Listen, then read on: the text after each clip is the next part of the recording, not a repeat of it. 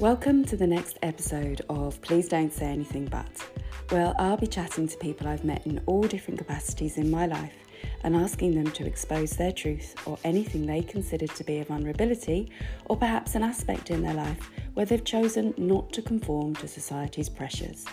And I'm going to ask them to talk honestly and openly about it. This podcast is based on the model of peer support. We're talking openly and honestly about something you've hidden or something you've struggled with or where you simply haven't conformed.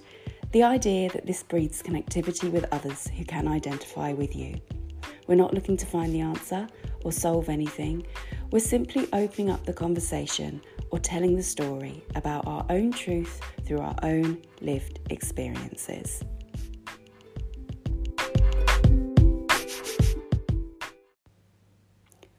So, my next guest has been introduced to me by another Please Don't Say Anything But guest, which is amazing. the word is spreading.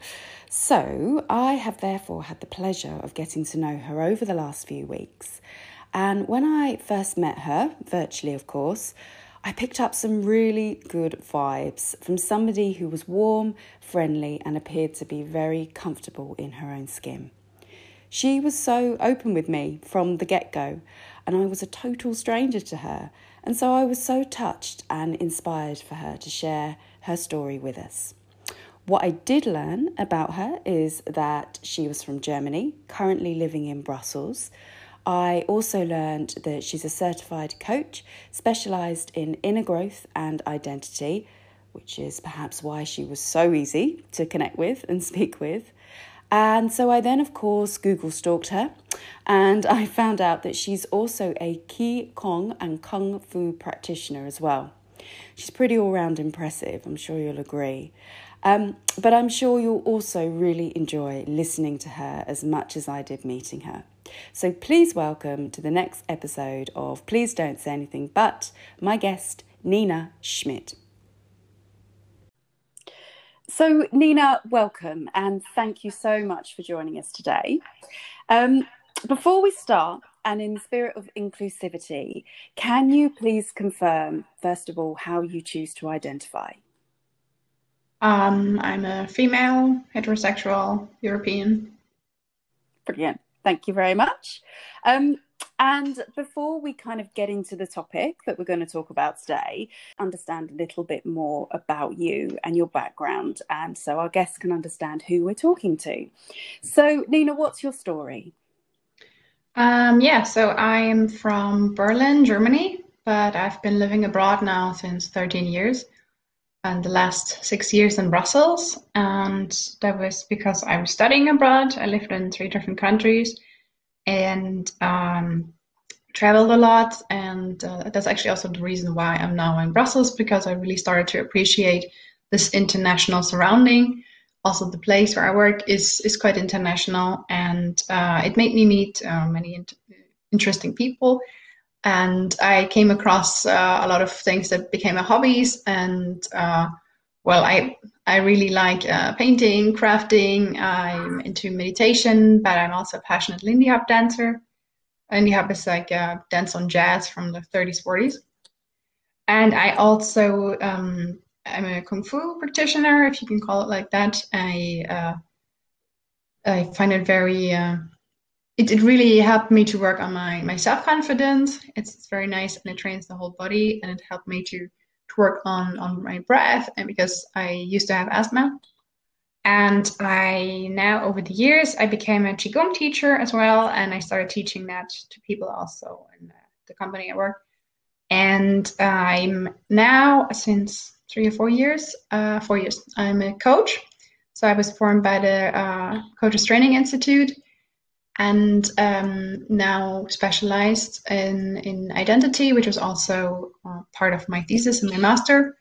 So I've coached people from around the globe, and uh, yeah, and, and, continuously want to do so.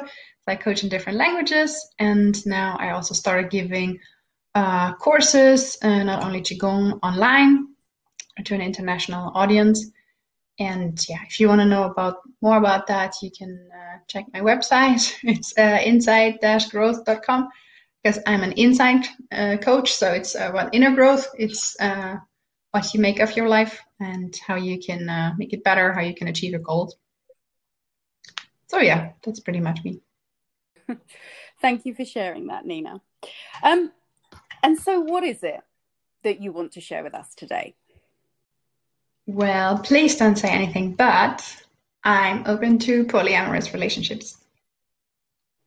Brilliant, thank you. So, Nina, I have a confession. So, when you said that you were interested in talking about being in a polyamorous relationship, I had to Google it. Um, I had some idea what it might mean, but I wasn't completely sure. And so I Googled it because obviously Google knows everything.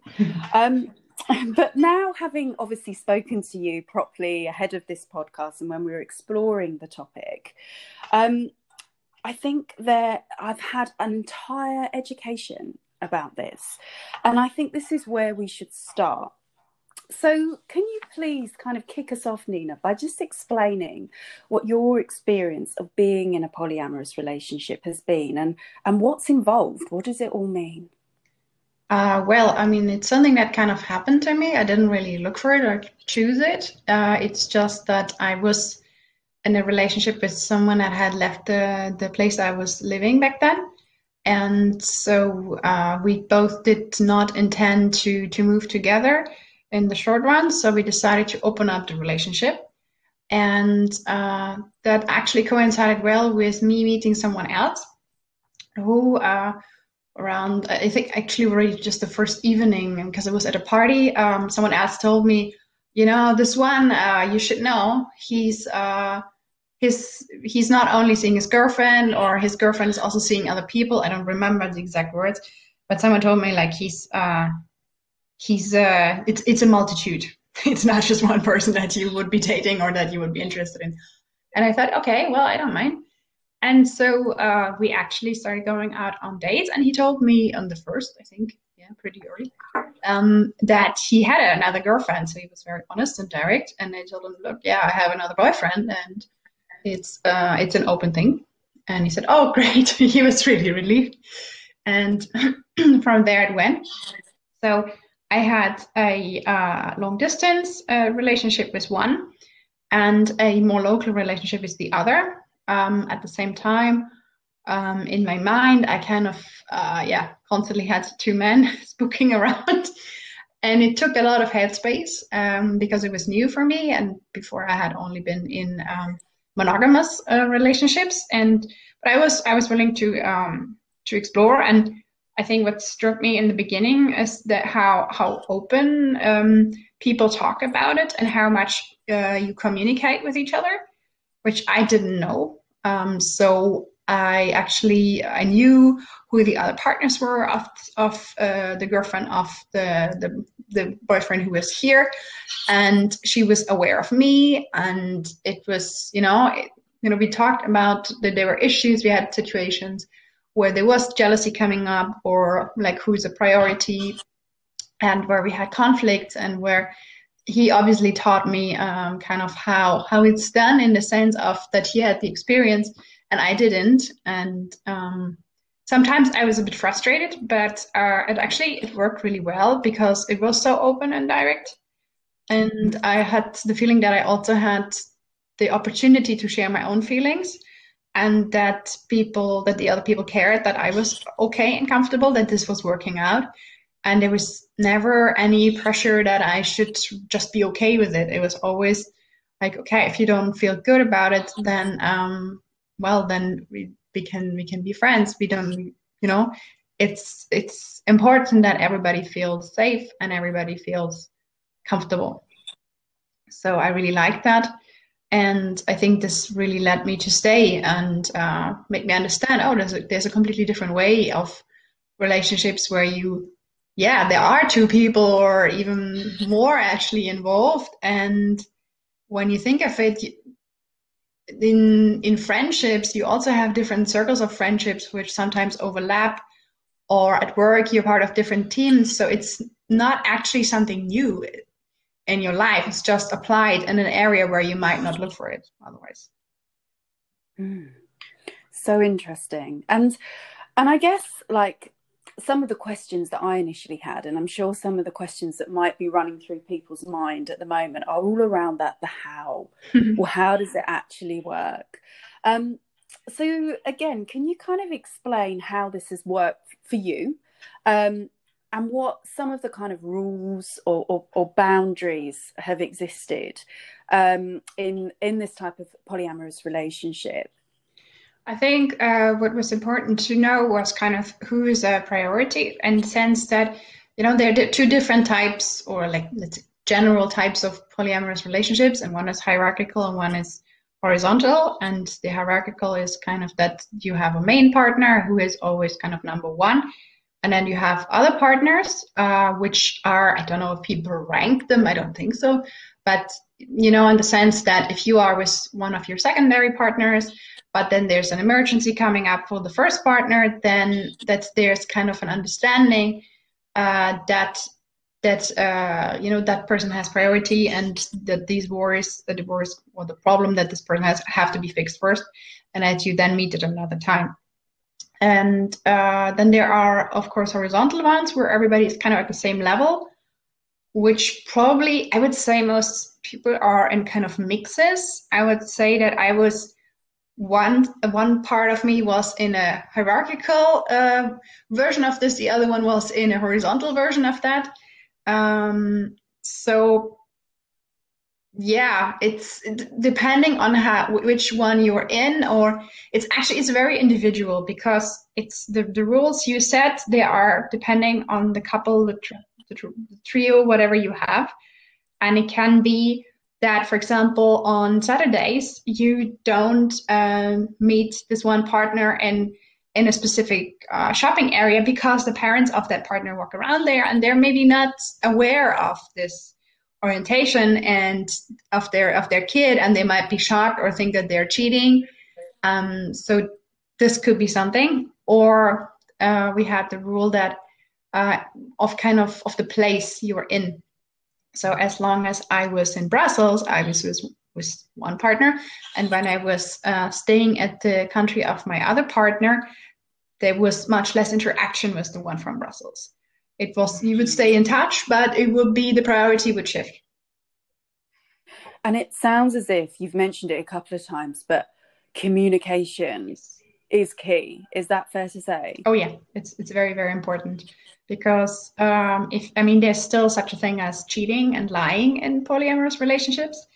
Um, because if you don't uh, say that there is someone else, if you're if you're hiding someone additional, that's still cheating. So it's uh, being on the same page and being aware of who's involved is really important because it's yeah, not yeah. just you know not just sex and on the side and casual. Um, it's really about love and relationship. And i mean of course it can be an arrangement that you have that this is part of it but not the relationships that i was in nor the ones i was seeking afterwards. Mm, yeah. And um and you, you you said that um your your head was kind of quite full um at, earlier on in in the dialogue and so talk to me about that a bit more i mean to to be honest with you, Nina, I've found having one partner can fill my mind enough. Um, and you know, the emotional roller coaster of meeting people and how relationships go. So let's talk about emotions and specifically kind of jealousy, I guess, and and, and maybe guilt. Um, so do you experience these emotions and if so are, are, are, they different in you how, how do you respond to them well, I'm not immune to jealousy, that I want to say. But I think we all love uh, our friends, our family members um, individually, but different, each one of them. So the love that you have for your brother is not the same that you have for your sister, that you have for your uncle, for your best friend, for your friend from high school. It's it's different loves. Uh, at the same time, they might all be at the same level. So you do and, and i always felt different kinds of loves for these partners and they were so different from each other that it was that i could easily separate that i never felt like it became a mix or something but it's what what kind of created this uh, full headspace was more about logistics Like when do I call which person? When do I meet the other person? And kind of figuring out that they don't collide. If one, if, if the one who is living abroad would come to Brussels, like how do I do that? Um, because I don't want to hurt the one in Brussels and the other way around. There can be situations where you receive a birthday card and the other one is like, mm. but then the situation was that, yeah, you said, okay, I'm, I have to admit I'm jealous that, uh, that he wrote this card or I'm jealous that you're going to to see him, that you're going to be there for for a week or two, and um, yeah, and then you you kind of talk it through and you say, okay, how can we make it work? Like I don't know, I can call or um, you know that that one partner doesn't feel cut off just because you're with the other. Mm, you still yeah. feel involved and part of the game. Yeah. So again, it's about that transparency yes. and communication which actually is probably the foundation for all types of relationships. um, um, so let me let me go back, if I may, to mm-hmm. your childhood, as I, I often like to do this with my guests. So, as a child, were you aware that this might be a, a type of relationship that that would that would suit you? And at what stage did you realise that actually um, a polyamorous relationship felt felt right for you? Um, well, I mean, I was not really, I didn't really observe it around me, but mm. I don't know. As soon as I would fall in love with with with people, or I, I always it always happened that I were like two people in my mind. I mean, sometimes there was just one, but it was often two, or then I had maybe a crush on someone additional, and I thought it was normal because it was a teenager and I cannot make up my mind. Um, but then later, um, I yeah, I was in monogamous relationships, but it often happened that I would fall in love with someone else, and I didn't act on it, but the feelings were still there, and I thought, oh, does this mean that my main relationship is not good? That maybe I'm missing something. Um, so I was really questioning myself and wondering is this yeah does it have to do with the relationship? Or is this just something that i am? Or it's like a need of mine? So i was for years i was really going a bit in circles. And when i was finally in really experiencing it i was like no this is actually something that i'm i'm totally fine with and that works for me. It's not necessarily like a like a, um, a choice that i cannot go against. It's um it's I'm I can be in a monogamous relationship or in a polyamorous one. It's really I like both, but I I discovered over the years that polyamory is really kind of the word for what happened to me several times. Mm, yeah, and have have you found any kind of aspects particularly challenging that you've had to had to deal with? Mm. Well, I mean, if they were in the same in the same city when they were both in the same city, it's kind of hard to deal with friends sometimes because they don't all have this clear and open idea, and they don't sometimes don't want to hear about it. Um, mm. I mean, I'm I'm pretty lucky because my friends are okay with it, and uh, they don't mind, but they kind of like making jokes sometimes, or they're like, yeah, okay what? And that kind of leads me on to to my next question just looking at people's reactions. Um, and and i can imagine as i said earlier people just instantly want to understand how how it all works. Um, and so can you tell us a little bit more about those reactions from your friends and also from your your family as well? So different generations that might not have come across this idea or, or concept at all. How has that felt well, I think my mother wants me to get married and have children, so that's really outside of her world and imagination. Um, so, but I, I mean, she's like, oh yeah, you do, you do whatever, you know. She's not like uh, actively opposing it or anything. I've not never felt a huge pushback, but I think my family is they're pretty tolerant and open actually.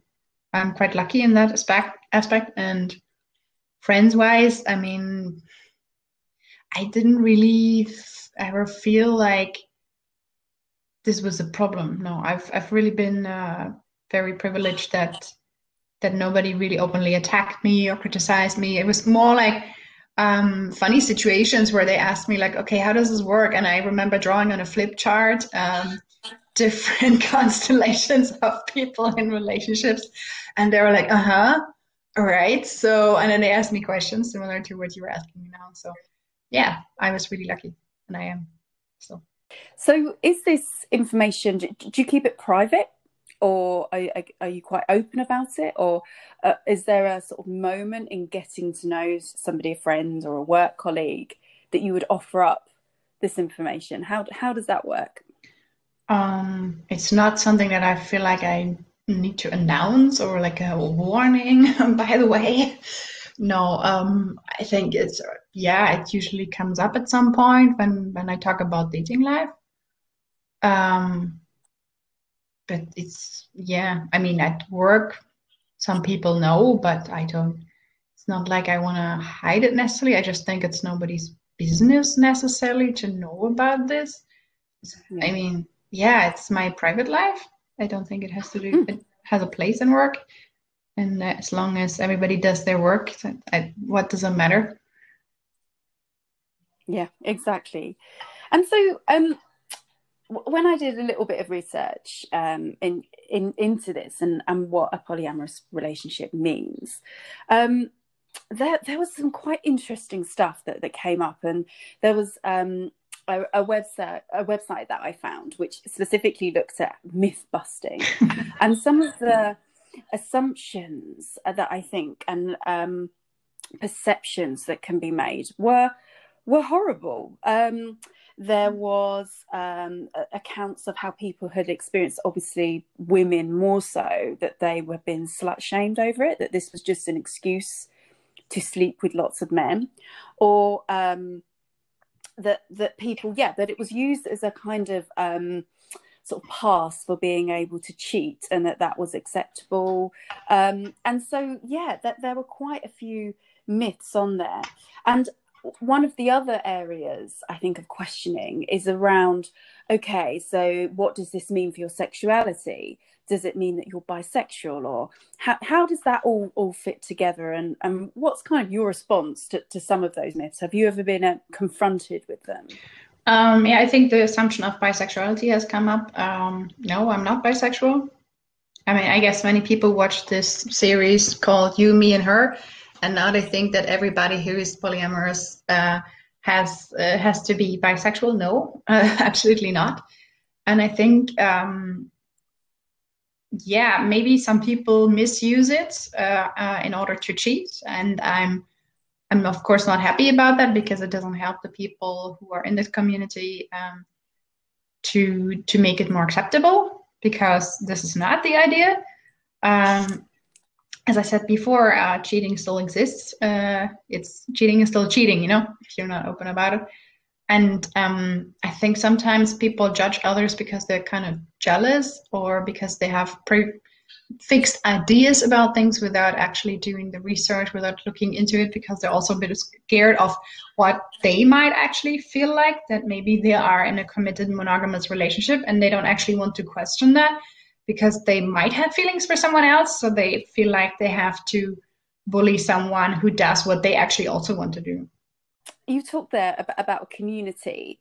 So, uh, are there spaces where, say, if somebody was was feeling, or, maybe this this type of relationship is going to suit me more, are there spaces of support or places that you can refer to that perhaps you've been part of that can help with that? Uh, yeah, there's a group, and a Facebook group in Brussels. Uh, I don't remember the exact name. They have a newsletter and they have regular meetings, and I think they had a buddy system. And uh, yeah, they're super, super approachable. Mm, yeah, so there is some support out there, which is good. Um, okay, and I mean, I, I guess really my final question is around how does it feel to talk to talk quite openly and and quite publicly about this this? What's that experience like? Um you mean here on the podcast or when i talk with people about it? Yeah so here here. kind of here.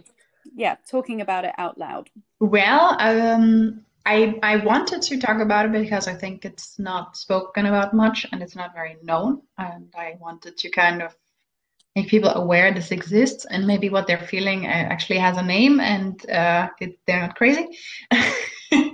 and I think it, it has to be um, addressed. And as a coach, I'm all about inner growth. Uh, you know, it's it's about like if you want to develop yourself, you kind of have to come clear with who you are and what you want and what you like.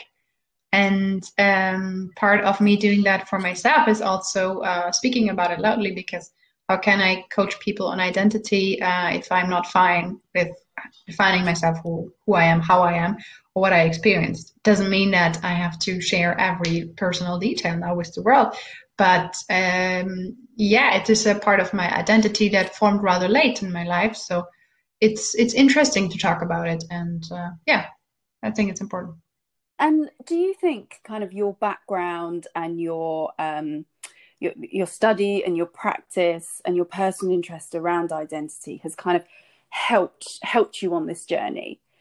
Yeah, I think so because it made me more open-minded to all the different definitions and concepts and uh, more aware of how many assumptions we have and that we need to challenge them and also kind of studying an international environment working in an international environment you have to be a lot more sensitive to identity and backgrounds because you're surrounded by people from different continents, religions, uh, genders, ages, and it's identity. It was always something that fascinated me when I met someone else. Like, okay, so you're from this country, but you're completely different than this other person from that country. And I want to know more. And how does it come and why? And so I just think identity is a very, very yeah, it's fascinating and it's fluid and it changes over life and over time. And mm-hmm. you're you're never the same person at the same time. You want to define yourself.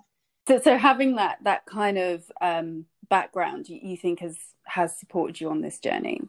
I guess, but I mean, I, I don't recall an exact instance where I thought, okay, I learned this from there. Okay, so in which case, I think that brings us to the end of the podcast, Nina. Um, thank you so much for sharing everything with us. Um, certainly through our conversations when we were exploring this topic, and certainly through our conversations today, I've I've learned a lot. Um, and as I said at the beginning, um, this was something I really didn't. I, I knew a bit about. I probably had a lot of assumptions as well. So I think it's really important that we open up this conversation and we really start asking questions around expectations of relationships and who decides how a relationship should form and be. So thank you so much, Nina. It's been an absolute pleasure to have you. Thank you very much, Christina. It was great to have this opportunity to talk about this topic.